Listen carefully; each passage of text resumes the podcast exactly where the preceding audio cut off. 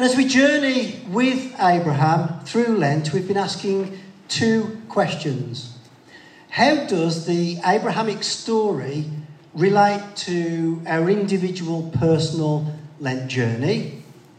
And how does it relate to Junction 10, our history, our present, and our mandate going forward? And do you feel that God's been speaking? Is God speaking? I hope so. So, just locating the story of Abraham, uh, it's one of the very first historic accounts in the very first book of the Bible, Genesis. So, we have the creation story with Adam and Eve. Um, we've got Cain and Abel. Then we have Noah and the flood. Then the Tower of Babel. And then Abraham is the next significant event in that story of Genesis. So, really, really, really early on in the biblical accounts. Have you been reading Abraham in Genesis? Yeah, yeah. Lots of nods. That is brilliant. If you haven't, there's still time. But let me do a very, very quick recap. And I will say that you can catch up the series on podcast as well. But here we go. The story so far. Vicky started the series with Genesis 11. Abraham's father took the family from their birthplace and settled in Haran. Abraham's married to Sarah, who is beautiful but unable to have children. Genesis 12. Abraham, at the age of 75, hears the call of God to go to a land I will show you, and I will make you a great nation. So Abraham sets off, not knowing where he's going. He gets to Canaan, and the Lord appears to him and says, Your offspring will, I will give you this land. There's a detour to Egypt because of a famine, where Abraham, afraid of being killed on account of his beautiful wife, uh, tells his wife to pretend that she's his sister. Pharaoh likes how beautiful Sarah is and takes her as his own wife. God then inflicts lots of serious diseases on Pharaoh, who isn't very happy because of Sarah. So Pharaoh gives Abraham back to Sarah and says, Go away.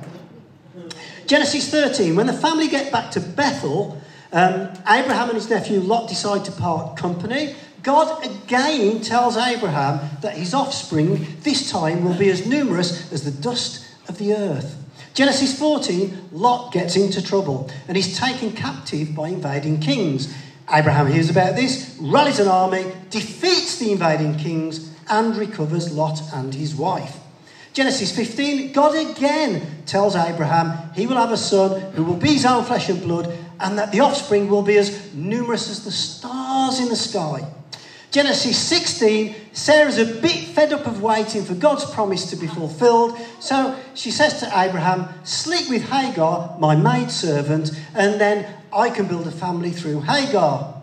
Abraham thinks this is a rather good idea. And Hagar does conceive, but then despises Sarah. And this is the start of some major problems between the two women. Hagar runs away, but God tells her to go back, and she gives birth to a son, Ishmael. By this time, Abraham's 86. Genesis 17. God appears to Abraham yet again with exactly the same promise of him being a father of many nations. This time he tells Abraham Sarah will be the mother of nations and that she will have a son. Listen to this. Abraham laughs in disbelief. So I want you to remember that for later. Abraham still tries to get God to follow his and Sarah's plan and asks God to bless their son Ishmael and for Ishmael to live under that blessing. God indeed does say that he'll bless Ishmael and he'll make him a great nation, but that Sarah is going to have a son and name him Isaac. And it's through Isaac that God's covenant would be established. Are we all caught up now? Brilliant. So, this brings us to Genesis 18, the reading that we heard earlier, and thank you, Rachel, for that lovely reading. This is where the three visitors show up, and I can slow down a bit now.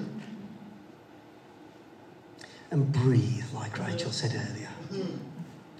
So, the first thing to notice in this story is that the author has let us into a secret. It's a literary technique And it's there to let the reader know that Abraham is visited not by three men, but by God and his two angels.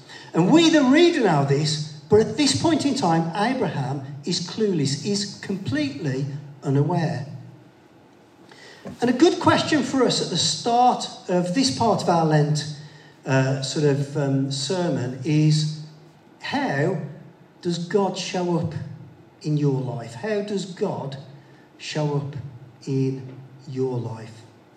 We see from the potted history of Abraham's life that God had shown up quite a number of times, calling Abraham on that journey, but doesn't tell him the destination.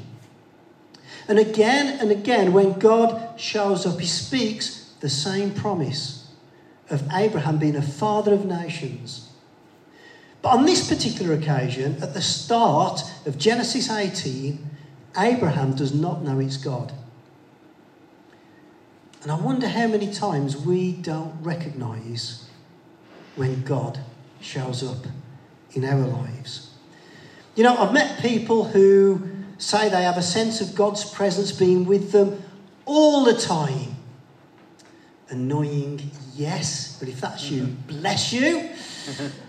Others of us um, are not always aware of God's presence. In fact, some people say that they're almost never aware of God being with them and rarely aware of his presence. Um, and if you think that's unspiritual, think about Mother Teresa. Um, she had a very long life, but the last 50 years of her service and dedication to God, where she was tending the most needy and poor of society with a deep sense of God's absence. And her private letters show a woman of great faith, but who felt for those 50 years a vast silence and emptiness, and at times felt dryness, darkness, and doubt. And I think that's a bit of an encouragement for any of us who sometimes feel as though we're failing God because we're not quite aware of His presence. But Abraham, on the other hand, is one of those rather annoying Christians, not Christians at the time, but believers, who encounters God quite a few times. And up until this point in time, God has spoken easily and intimately as a friend with Abraham. But in Genesis 18, there's something uniquely and unusually vivid and physically immediate and somewhat mysterious about Abraham's encounter. So, going back to our passage, the Lord appeared to Abraham near the great trees of Mamre while he was sitting at the entrance to his tent in the heat of the day. Abraham looked up and saw three men standing nearby. When he saw them, he hurried from the entrance of his tent to meet them and he bowed low to the ground. So we know, as the reader, that it's God because the author uses the word Yahweh, which, when translated in our English Bibles, has a capital L for Lord. So wherever you see capital L for Lord, we know it's talking about the divine. But Abraham sees men. And unlike all the other stories, God doesn't announce himself to Abraham, who's left to discover the identity of his visitors as the encounter unfolds. So Abraham sees them, runs out from his tent, and greets them, saying, If I found favour in your eyes, my lord, do not pass your servant by. Let a little water be brought, and then you may all wash your feet and rest under this tree. Let me get you something to eat so that you can be refreshed, and then go on your way, now that you have come to your servant. Very well, the visitors answered, do as you say. Now, although Abraham says, my Lord, here, notice that it's a lowercase l, which is the word Adonai. And that's a form of respect. It's not necessarily a recognition of a deity. It's very clear Abraham thinks these are three men. So Abraham rushes off to prepare a meal, or rather, he rushes off and tells his wife and his servant to prepare a meal A few giggles around the room at that one. Um, now, if you were part of Junction 10 last year or so, you'll recall that we did a Sunday teaching series on hospitality. Anybody remember Sunday series on hospitality yet? Thank you. Um, and if you missed it, again, you can get it on podcast. But I think a question for us as Junction 10, as the corporate church, is how do we continue to flow in hospitality? How do we continue that flow of hospitality? Because in that series, we highlighted the importance of hospitality in Hebraic culture. The cultural norm was something that actually set the Hebrews apart because often visitors were strangers and they were vulnerable and at risk when travelling into foreign territories. So the culture of hospitality was actually rooted in a deep desire to please God by showing love to others in need. And it is still considered one of the most important Jewish values. Hospitality is at the heartbeat of community. And I think that speaks very clearly into the Junction 10 Abrahamic journey to build community with Jesus at the centre.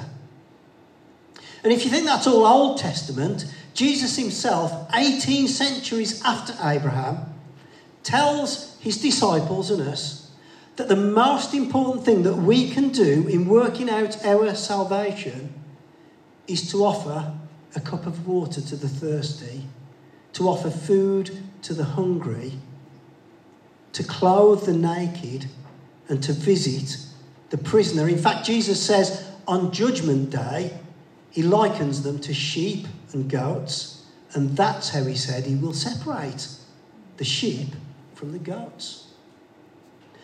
And then the, the Apostle Paul in Hebrews 13, verse 2, writes this Do not forget, so it is easy to forget, but do not forget to show hospitality to strangers, for by so doing, some people have shown hospitality to angels without even knowing it. How about that? When we welcome the stranger, we might be welcoming an angel. But when Genesis 18 initially talks about the visitors, God's appearance to Abraham is in the flesh. And the particular mystery about the nature of the visitors is that Abraham has no idea he's with God, despite the many times God has previously appeared to him and talked to him. And this leads to our next question How do we, in our Christian walk, discern whether it's people or whether it's God and his angels?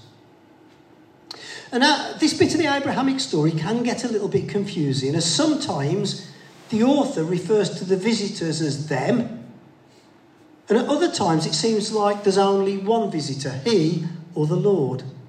Sometimes one, sometimes three. And Christians have wondered about this ambiguity of the visitors one or three, and their nature, divine or human, as possibly hinting at the three person of the Holy Trinity Father, Son, Holy Spirit. And I guess another question for us is as individuals and also as Junction 10 Church, how do we become more aware of God's presence, the presence of Jesus and His Holy Spirit. So at this point, what I'm going to do is I'm going to ask my lovely wife Vicky to come up and tell a very short. Um, I'll say story. It's not a story. It's, it's something that happened uh, when she was uh, a little bit younger. So let's welcome Vicky.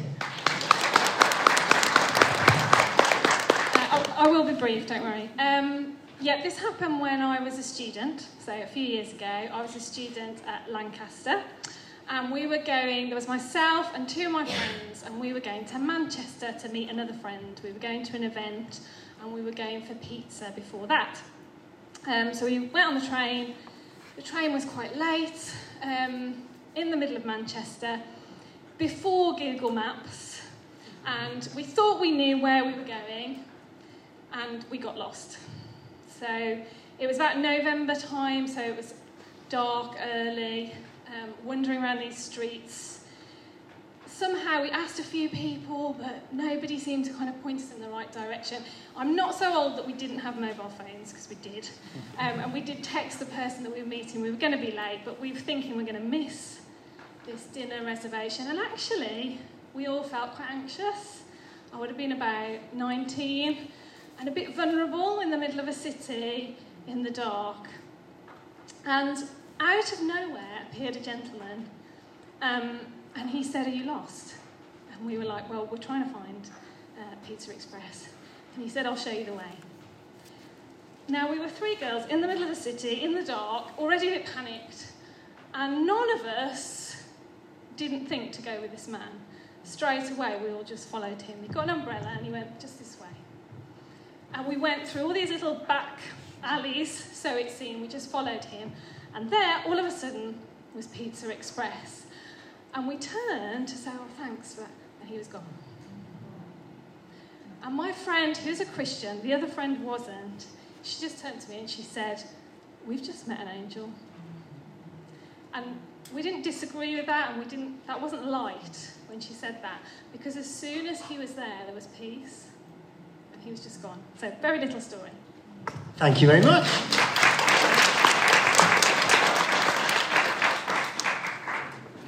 And I know there's other people here who've encountered angels, and I suggest that more of us have encountered angels than we've actually realised.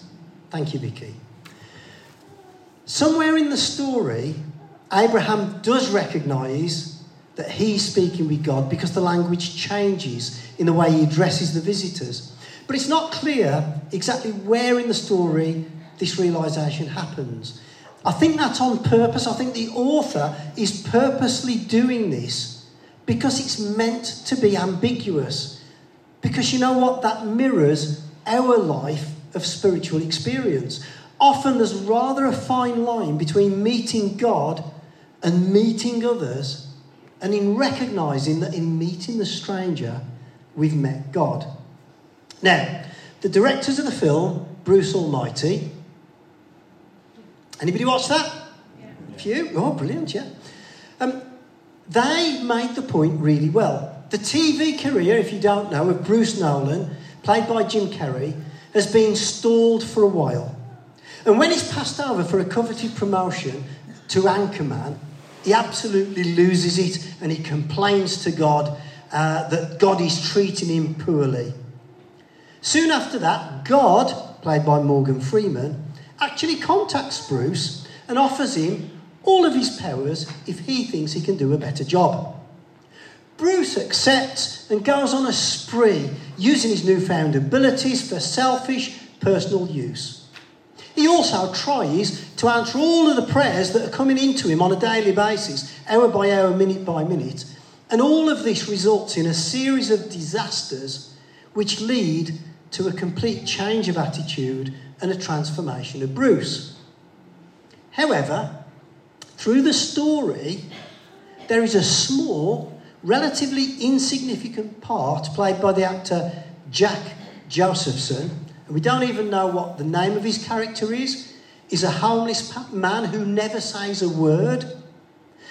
But at various points in the film, he gives messages to Bruce by holding up cardboard signs which Bruce either ridicules or ignores. However, at the end of the film, you see this. I'd like to introduce you to the future Mrs. Exclusive, Grace Connelly. There she is. Isn't she beautiful? She just gave blood and she still has enough left to fill up her face. Yes, behind every great man, there's a woman rolling her eyes, folks. I'm Bruce Nolan for Eyewitness News with all the folks down here at the Blood Drive reminding you to. You heard him. Okay, cut it. Thank you, Bruce. Thanks, Allie. Was that? That was great. Yeah? That was really great. Now you still have to go over there. The nurse is waiting. Oh, do I have to? Oh, it's not going to hurt. In mm. fact, I think you'll find it quite pleasurable.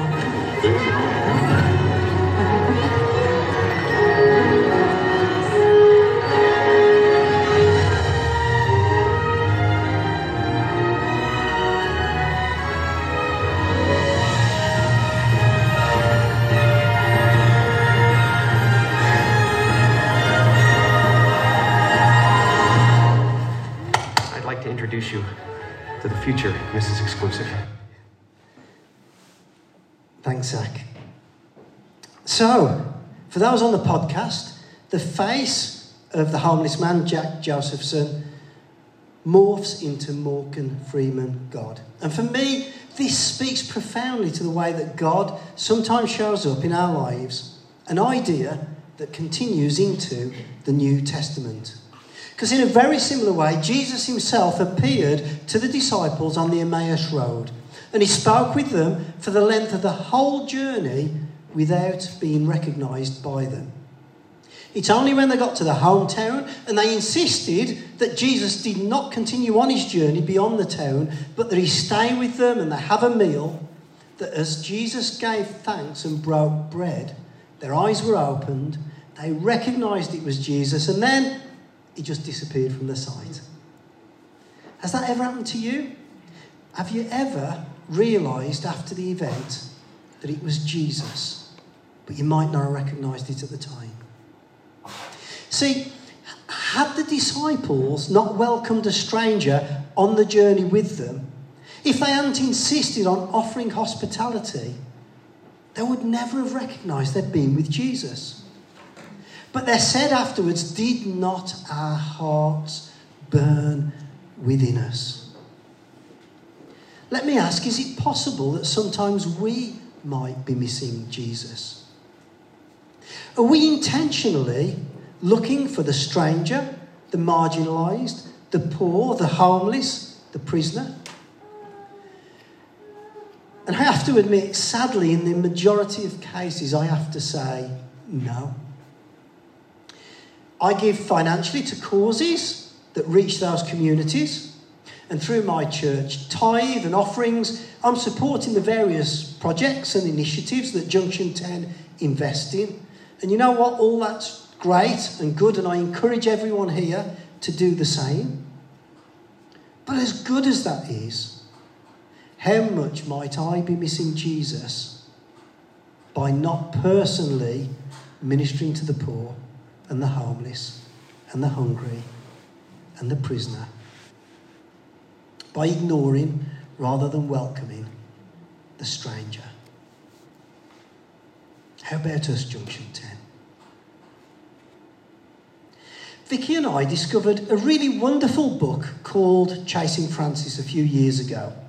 It's a novel about a pastor called Chase Falson. And, and Chase is the pastor of a really large, successful mega church in America. Yes, it has to be America, doesn't it? But a big, successful mega church.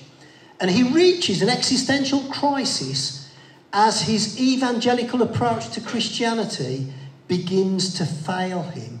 And this comes to a real crisis after the death of a young girl in his congregation that causes him to question some of the elements of his faith and some of the ways that his church is working. Struggling with a growing sense that his church seems to be missing the point, he begins to journey through a dark night of the soul and a spiritual crisis which results in a forced sabbatical so his trustees insist he takes a forced sabbatical. So he, he ends up pleading for help to Uncle Kenny. He's an uncle who's a semi retired Franciscan priest in Assisi in Italy. There's only one part of the story, um, there's lots of parts of the story, but there's one particular part of the story where Pastor Falson is taken by the Franciscan monks to the homeless shelter. And, and, and he gets some re, really um, profound eye opening experiences. But then he's taken to an AIDS hospice. And he's required there to help bathe one of the men, to give a bath to a very poorly AIDS victim. And initially, finding even the thought of touching the frail, naked body of the man repellent, something profound happens when Pastor Falson does eventually yield and help bathe this man. And at this point, Pastor Falson says, I think I just became a Christian. Now, it's only a novel, but it is illustrative. It's speaking to some of the elements of faith that can be pushed aside or ignored or lost when we become successful at doing church but miss the importance of spiritual formation in following some of the harder or unappealing parts of Jesus' teaching. So I want to end now with a final point. And I want to loop back to what Phil Miles was talking about last week the promise. Genesis 18, verse 9. Where's your wife Sarah? The visitors asked him. There in the tent, he said. That's Abraham. Then one of them said, I will surely return to you about this time next year, and Sarah, your wife, will have a son.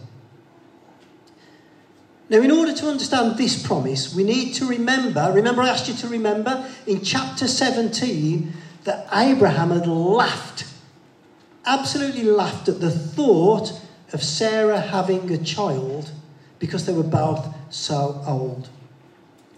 And bear in mind at this point, as we said earlier, Abraham and Sarah already have a son, Ishmael, through Hagar, the servant. Now, next week, Phil Miles will be picking up that point about what it's like sometimes to be the other, to be the Ishmael. But that's next week. I won't get ahead of ourselves. So, in chapter 17, the chapter before this one, rather than believing God, Abraham laughs and instead asks God to bless Ishmael. God, in his kindness, does say that out of Ishmael will come a great nation, but God also says that Ishmael will be a wild donkey of a man. His hand will be against everyone, and everyone's hand against him, and he will live in hostility towards all his brothers. Out of that one single decision by Abraham and Sarah comes Ishmael and a level of global strife and trouble that continues to this day. Back to our story in Genesis 18. Now, Sarah was listening at the entrance of the tent, which was behind him. Abraham and Sarah were already very old, and Sarah was past the age of childbearing. So Sarah laughed to herself as she thought, after, I'm, after I am worn out and my Lord is old, will I now have this pleasure? It's now Sarah's turn to laugh in disbelief. So, what does this mean for us? I think the question at the crux of this part of the story is a question about how we discern and follow God's will in our lives. You know, Sarah, in fairness to her, she'd done what seemed to be good to her and to her husband, but as far as we can tell, she hadn't sought God or heard from God about the course of action that led to Ishmael. In fact, she and Abraham had doubted that God would bring his promise through her. They were laughing at that idea. So they took what seemed to be, to them, a good decision. And in the story of Abraham and Sarah, it's great to see several things happening that give us all hope. This person, Abraham, who's described in the New Testament as the father of faith, who's got great faith, he's got great obedience, but he also gets it wrong. He messes up. And even when his actions result in a colossal fail, somehow God is able to bring beauty out of the ashes. But you know what, Junction 10? How much better to avoid the ashes? How much better to avoid creating an Ishmael? How much better when we hear clearly from God to trust Him to make a way? And for us not to move into disobedience by trying to make things happen in our own way, our own time, our own strength. And I'm going to conclude by drawing on some ancient vocabulary in spiritual formation about active and passive spirituality that may help us think about our own Abraham Lent journey, how it relates to us individually and corporately as a church. And although in Western culture, for the past century or so, we've seen that active is a good thing and passive has got quite negative connotations, this is not how the words were seen and used in the ancient understanding of spiritual formation. In that context, Active means the things that you do to develop your relationship with God. These might be things like your quiet time, it might be things like prayer, fasting, it might be coming to church, being part of a journey group, a small group, and it's definitely about being obedient when God speaks. Active spirituality is our responsibility and it's the way we play our part in our spiritual formation. Passive spirituality, on the other hand, is the opposite. It's those aspects of our spirituality where God is the one doing something in us and with us and through us. It's initiated and carried out by God alone. Don't mistake passive spirituality as weakness. Sometimes the most courageous thing that you can do is to do nothing, to not make something happen, or to lay aside that thing that was your promise and your dream. You see, passive spirituality can sometimes feel like things are out of our control, or even sometimes against our will. It's where God speaks and we pray, not my will, but your will be done. And King David is a great example of passive spirituality. He'd been found and anointed by the prophet Samuel, nothing to do with David's own efforts. And although David was anointed king, he refused repeatedly to kill Saul to make his kingship happen in his own strength. Sometimes the hardest thing to yield to is God. When the direction He takes us makes no sense and might feel like sacrifice and pain and suffering. Have you ever experienced that? Yeah. I think Junction 10's had its share of experiencing that. I think about demolishing the building at 323 Wolverhampton Road and being told to build a community with Jesus at the centre, completely at odds with the plans that the leadership had, and completely insane and crazy to the world around us. Not what we'd normally expect, but not our will, but yours. Active spirituality, if we're not careful, and this is a bit rife in modern Christianity, can feel like we're in charge. It can feel like if we don't do it, it won't happen. And so we follow our plans, which are often linear and have relatively short time frames, and they take us in all sorts of directions that eternal God, who rarely works in linear ways or to our timings, never intended.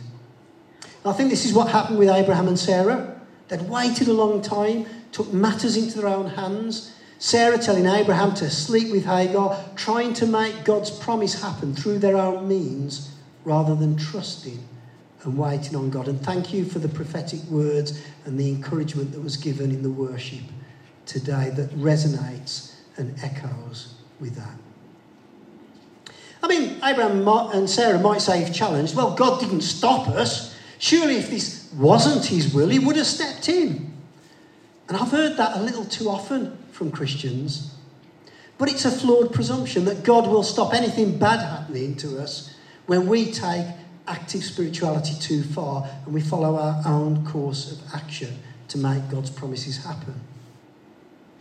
You see, on the other hand, passive spirituality often involves things that take a very long time to work through to their end point. Yet the promise may come quickly and it may come frequently, but its fruition is by the slow work of God. And so patience, trust, and surrender are key, especially when in the natural we might become frustrated and feel that the promise will never happen. So, if we've heard clearly from God, but the years are passing by, we do need to be very careful about how we discern God's will and not just make seemingly good decisions that appear to align with what we think God wants. Because too often we might be pursuing what we want and how we think God ought to do it. So, if I could ask the band to come back and gently play, I just want to give us a little bit of time to reflect. As we've gone through Lent, we've been asking these two questions on the screen. What does this mean for you individually on your Lent journey? And what might God be saying to us corporately as Junction 10?